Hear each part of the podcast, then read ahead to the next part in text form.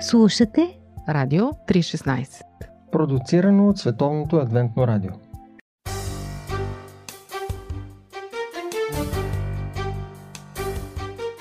Скъпи приятели, в библейски нюсфит сме поставили на фокус закона или десете думи на Бога, Конституцията на Вселената.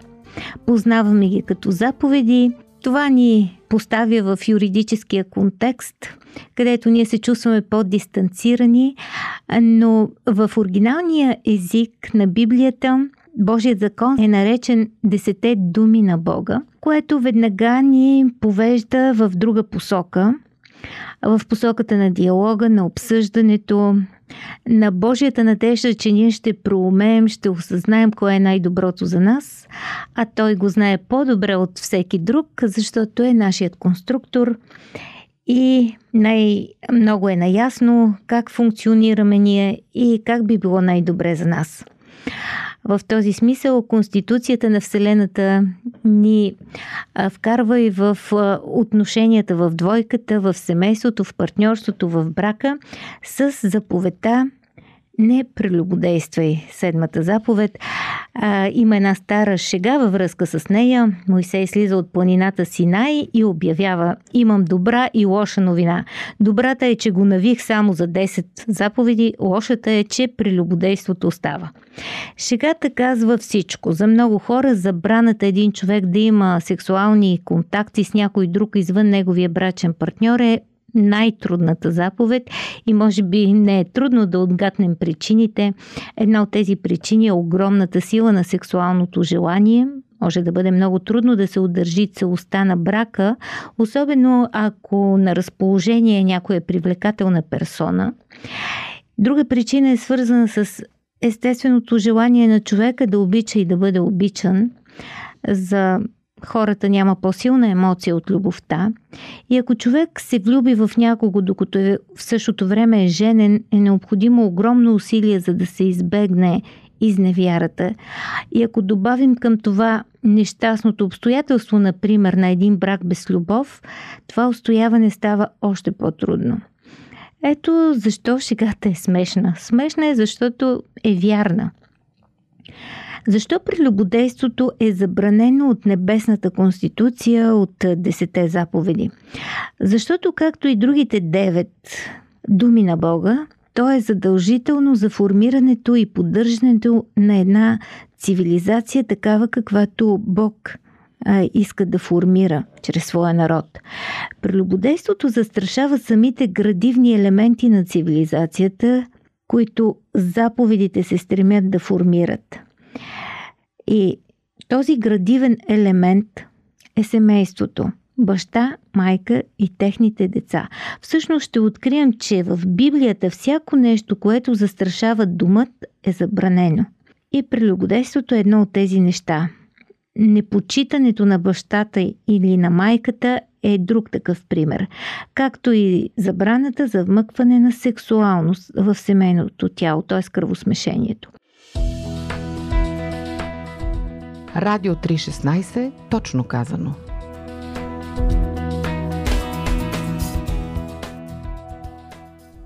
Защо семейството е толкова важно?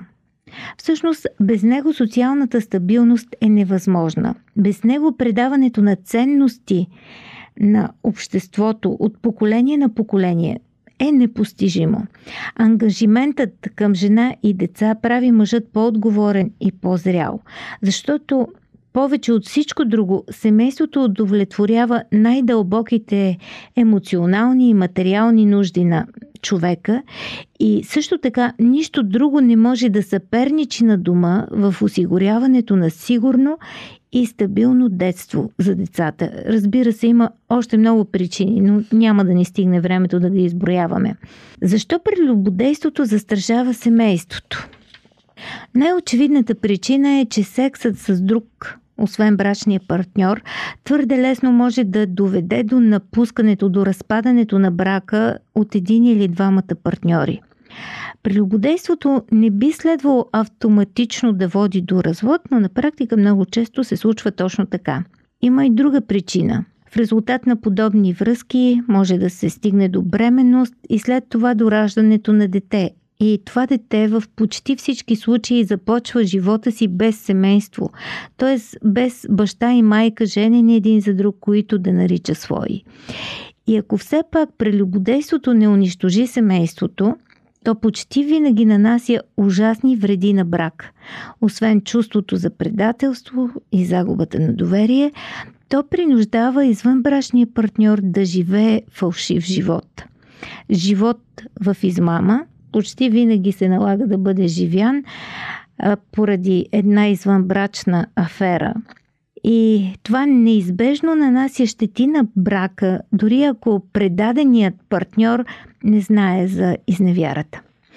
В заключение, заповедта, която забранява изневярата, не идва в комплект с пояснение с дребен шрифт. Прелюбодейството е позволено, ако и двамата съпрузи са съгласни с него. Такова нещо няма. Съпрузи, които имат извънбрачна връзка с позволението на другия, не е задължително да накърняват чувствата на брачния си партньор, но те рушат брак. А защитата на семейството, не само защитата на съпрузите от емоционалната болка, всъщност е причината, дълбоката причина за тази заповед. За съжаление, много бракове са проблемни днес и никой от нас няма право да съди поведението на другите. Никой не знае какво се случва зад вратата на един дом.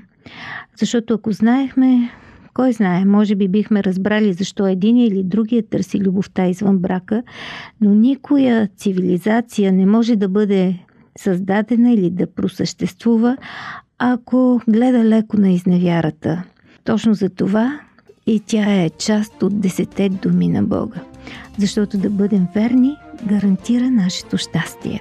Слушайте ни следващия път. Ще говорим за осмата заповед.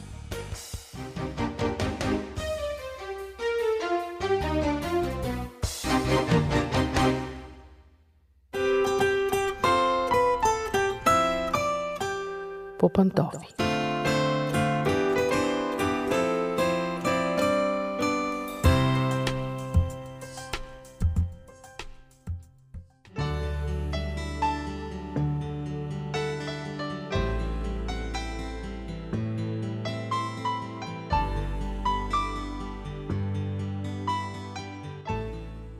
Здравейте, уважаеми зрители и слушатели от Радио 316. Днес срещу мен на линията е Ярослав Янков, психотерапевт и семейен терапевт с над 10 годишен опит. Днес с него ще си говорим за брачната хармония. Здравей, Яро! Здравейте! Първо да те питам, има ли такова нещо като брачна хармония изобщо или ще си говорим за дървени камъни? Зависи какво разбираме под а, брачна хармония. Ако разглеждаме хармонията като тип зрялост, като състояние, в което се намираме в момента, но и като процес, който развиваме непрекъснато, да, има, защото партньорите би следвало в рамките на, на целия си живот да се опознават и да намират по-функционални, по-правилни начини да общуват помежду си и да се чувстват пълноценни един с друг. В този смисъл, да, може да се осъществи брачна хармония, но не в този идеалистичен смисъл. А брачната хармония е умението да общуваш въпреки обстоятелства. Колко години са нужни за такова нещо? Един живот. Сякаш не, не се достига до, до някакво такова положение, състояние, в което казваш, ми вече съм готов. Кое пречи на тази брачна хармония? Значи след като може да се постигне, Коя е причината да не се стигне до нея? В един момент любовта да изчезне, да уходне. Дори понякога хора, които са се обичали, почват да се мразят. Защо? Най-честите причини, според твоя опит? Може би една от основните причини е, че докато човек е в положение на, на семейен, намираш се в брачна връзка, той забравя това и започва да живее сякаш, че е независим от партньора си.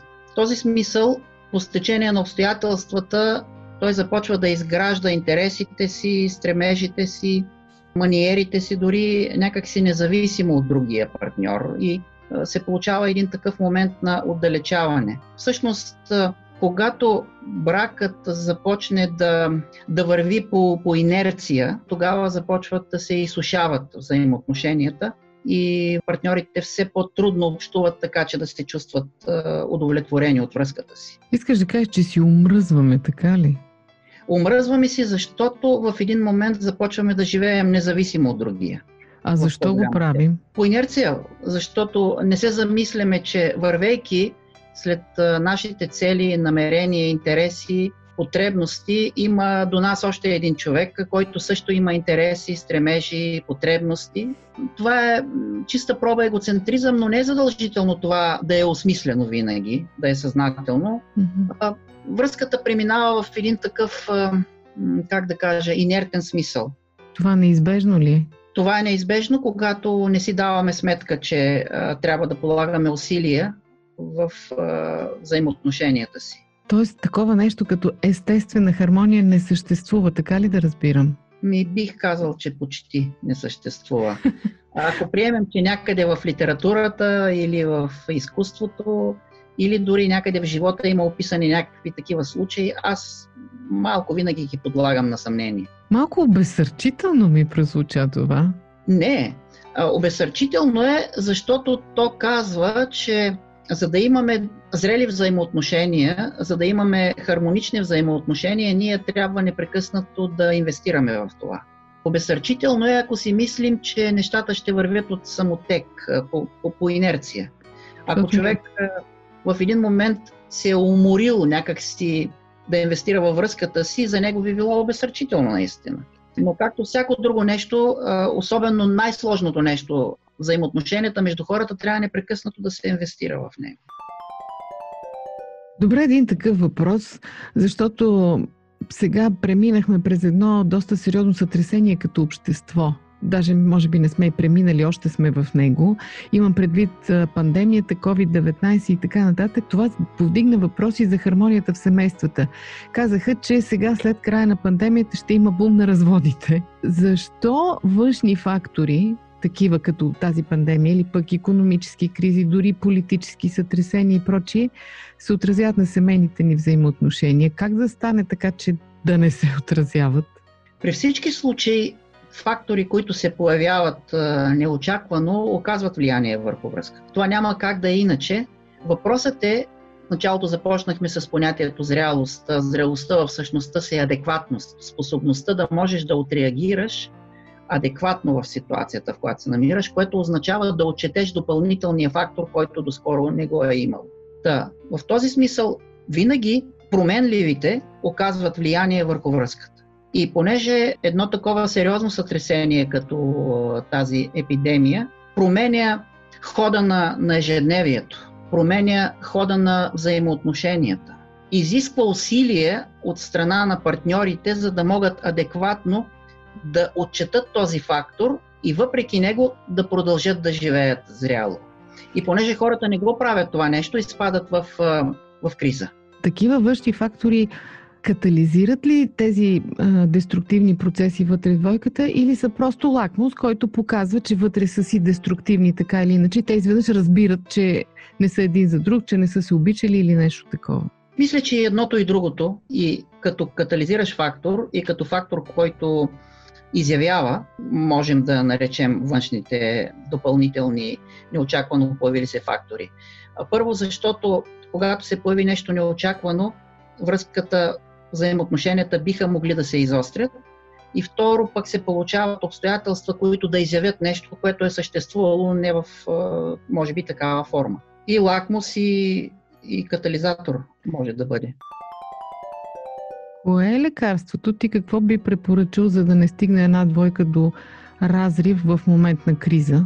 Може би най-важното нещо е, докато живота върви, дори и когато е в един по инертен смисъл, защото когато няма много големи промени, до голяма степен връзката върви някакси инертно. Но въпреки тази инерция, въпреки тази предвидимост, която има своето място и създава някакво усещане за сигурност, партньорите трябва да се забелязват, трябва да общуват със себе си и а, по този начин да заявяват, а, че те са значими един за друг, че те са важни един за друг, че другия е част от живота му. Когато това нещо го няма под различни форми, а пък тези форми могат да бъдат най-различни проявления на заедност, да правим нещо заедно, да се занимаваме заедно, да ходим заедно. Когато в един момент заедността стане изключително инертна и тя е защото сме в един дом и правим някакви неща заедно, това вече е една инертна заедност, която по-скоро, за съжаление, действа негативно на връзката. Тоест... Партньорите трябва да се забелязват и трябва да инвестират, да, да демонстрират а, нуждата от другия. Говориш за времето на благополучие. Изобщо. На криза. Особено пък, когато говорим за такива външни фактори, като ситуацията, от която надявам се излизаме, това усилие трябва да е още по-голямо, защото ние трябва в новите условия заедно да очертаем нови граници, които да удовлетворяват потребностите на, на целия дом, на цялото семейство. Защото верно, че говорим в момента за връзката, но нека да си представим, че може да има едно дете или две деца, а пък може да са и повече деца. А понякога по стечение на обстоятелствата може да има и възрастен човек в непосредствена близост. Когато се появи един външен или няколко външни фактора, трябва границите да се преначертаят и да станат функционални. Ако ги оставим такива, каквито са били, много скоро партньорите влизат в криза. Но това преначертаване, понякога самото преначертаване е криза. Да, тя може би кризата се появява в този смисъл, нали, ние разглеждаме като нещо положително, но кризата се появява да ни каже, че трябва да се апдейтва нещо. Ага. Трябва да се обнови нещо, иначе нещата не могат да продължат по-старому. Какво да кажем за дискусии по Радио 316? Един такъв въпрос малко отивам в друга посока. Какво да правя, когато любовта си отишла? Със сигурност ти имаш пациенти, които идват при теб с сами си сложили диагноза и казват вече не го обичам мъжа ми или вече не обичам жена ми. Какво да правим? Тоест, твоята посока коя е? Към възкресяване на любовта или към приключване културно на връзката и започване на нова любов? Аз разсъждавам така ако любовта като феномен я е имало, макар че в момента изглежда, че я няма, тя не може да изчезне безвъзвратно. Вероятно има криза, която създава усещането, че любовта е изчезнала. И би могло, ако наистина и двамата партньори имат желание, да, да инвестираме в това, да направим необходимото отново да почнат да се преживяват е, пълноценно един с друг. Това възможно ли? Възможно е. Ти си го виждал? Е. Да, да, да, разбира се. Възможно е. Става много по-трудно, ако в една такава ситуация, в която един от партньорите е преценил, че любовта я няма и е влязал в взаимоотношение с друг човек. Mm-hmm. Тогава е много по-сложно, защото по стечение на обстоятелствата той е обвързан с някой друг, чисто емоционално, съвсем първично. Но дори и тогава е възможно, ако партньора разбере, заяви готовност да преустанови тази връзка и да инвестира в старата връзка. Изисква се голямо усилие, изисква се и желание от двамата. И това е въпрос на една много така динамична, да я наречем, и терапевтична комуникация, в която се изясняват много от причините, поради които те се преживяват като загубили любовта си. Имаш такъв случай в практиката си? Да, да. Това, това е насърчително, защото така моето лично усещане е като че ли хората нямат желание нещо, което е приключило да го възкресяват. Казват, мъртвец не възкръсва. Наистина има хора, които така преживяват и ако един от двамата партньори мисли по този начин, много трудно би могло да стане. Но не трябва да забравяме, макар че общото разбиране за любовта, че е чиста емоция, не трябва да забравяме, че любовта е повече от емоция тя е и убеждение в същността си. И ако ние сме, ако сме движени, движени от точно тази любов, тя разбира се има и емоционално измерение, както има и поведенческо измерение, но има и а, убеждение в същността си, когнитивно измерение. Тогава а, партньорите могат да инвестират във връзката и ако двамата положат усилия да поправят онези пробойни, които създават усещане за дискомфорт и за отчужденост. Ти някога съветвал ли си двойка да се разведе? Т.е. установявал ли си, че те наистина са сбъркали, като са се оженили? Мисля си, че моята роля като терапевт не е точно такава да, да вземам тези решения. Не, да ги съветваш. Но какво, мога, но какво мога да направя? Аз мога да създам условия, за да могат те да вземат това решение. Но възможно е да, дори а, имал съм случай а, още при пребрачно консултиране, т.е.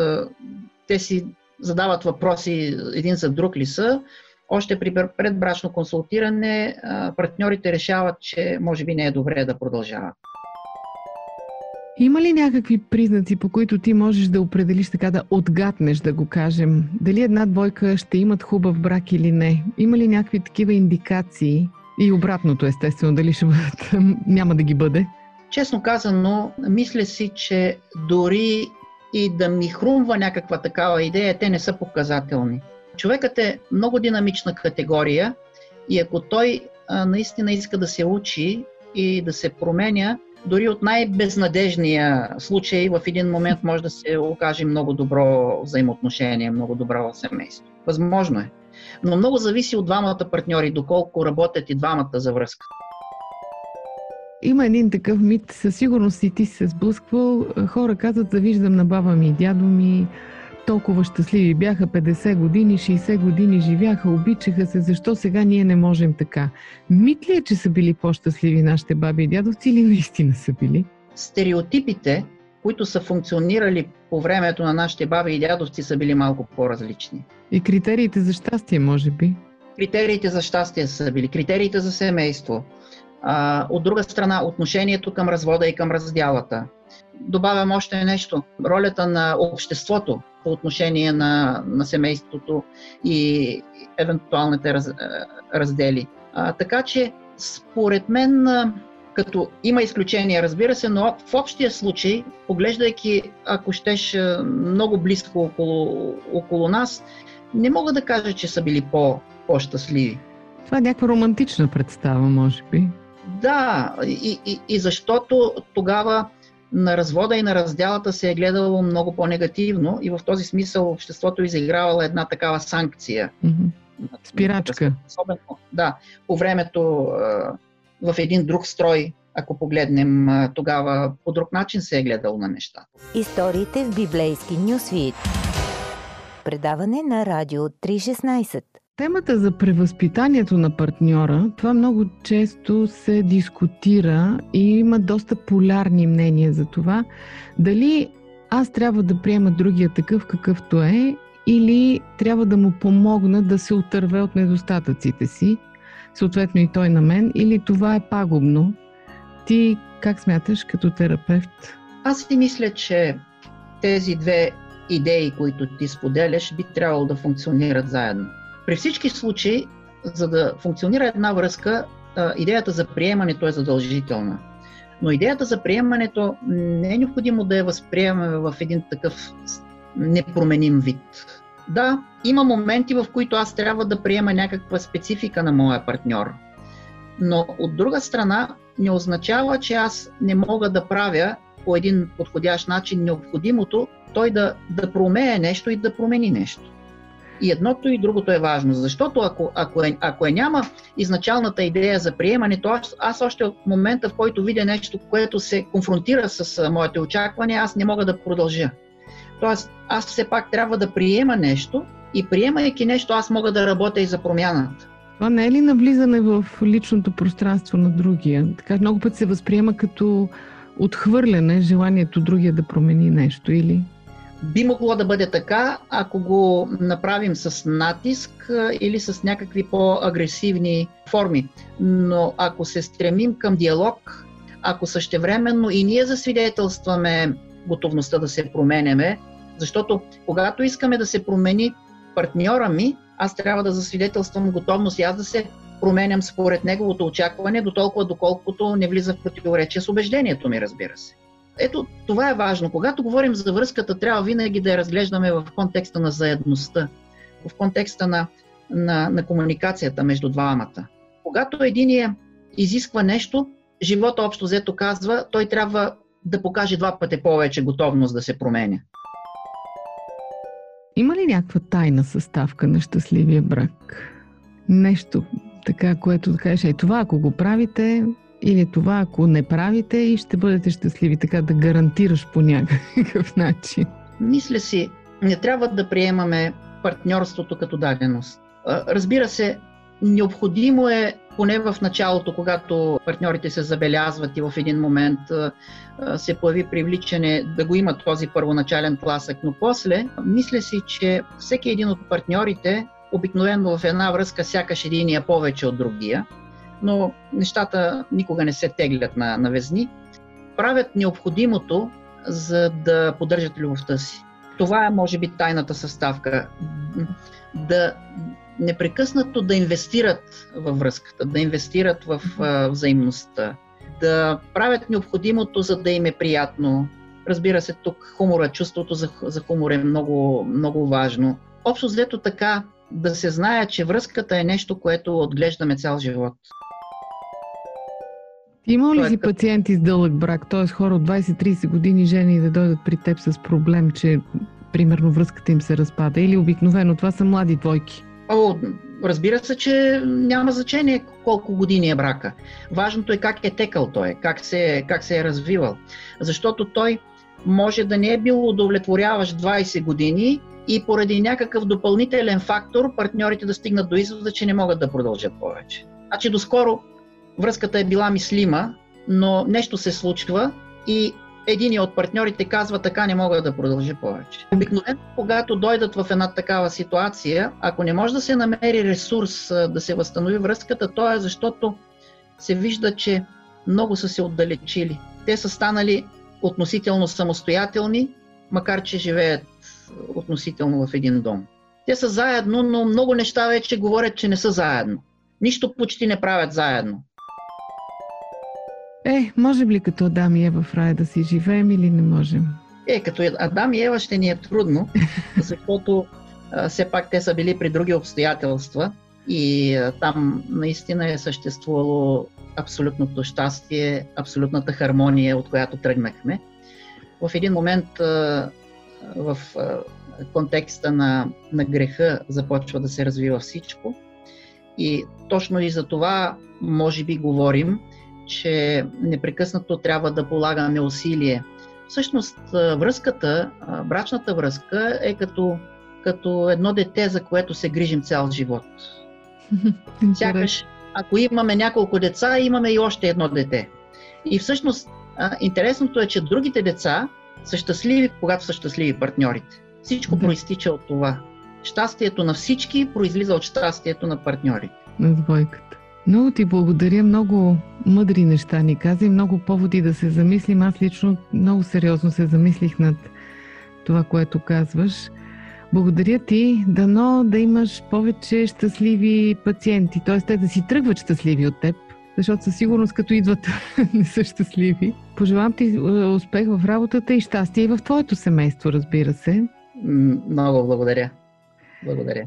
Уважаеми зрители и слушатели, това беше Ярослав Янков, психотерапевт с дълъг опит. Надявам се, че това, което ни каза, беше интересно. Най-важното, което не бива да забравяме, да инвестираме във връзката си, в любовта си. Това е единствения път към щастието, дочуване и довиждане от нас.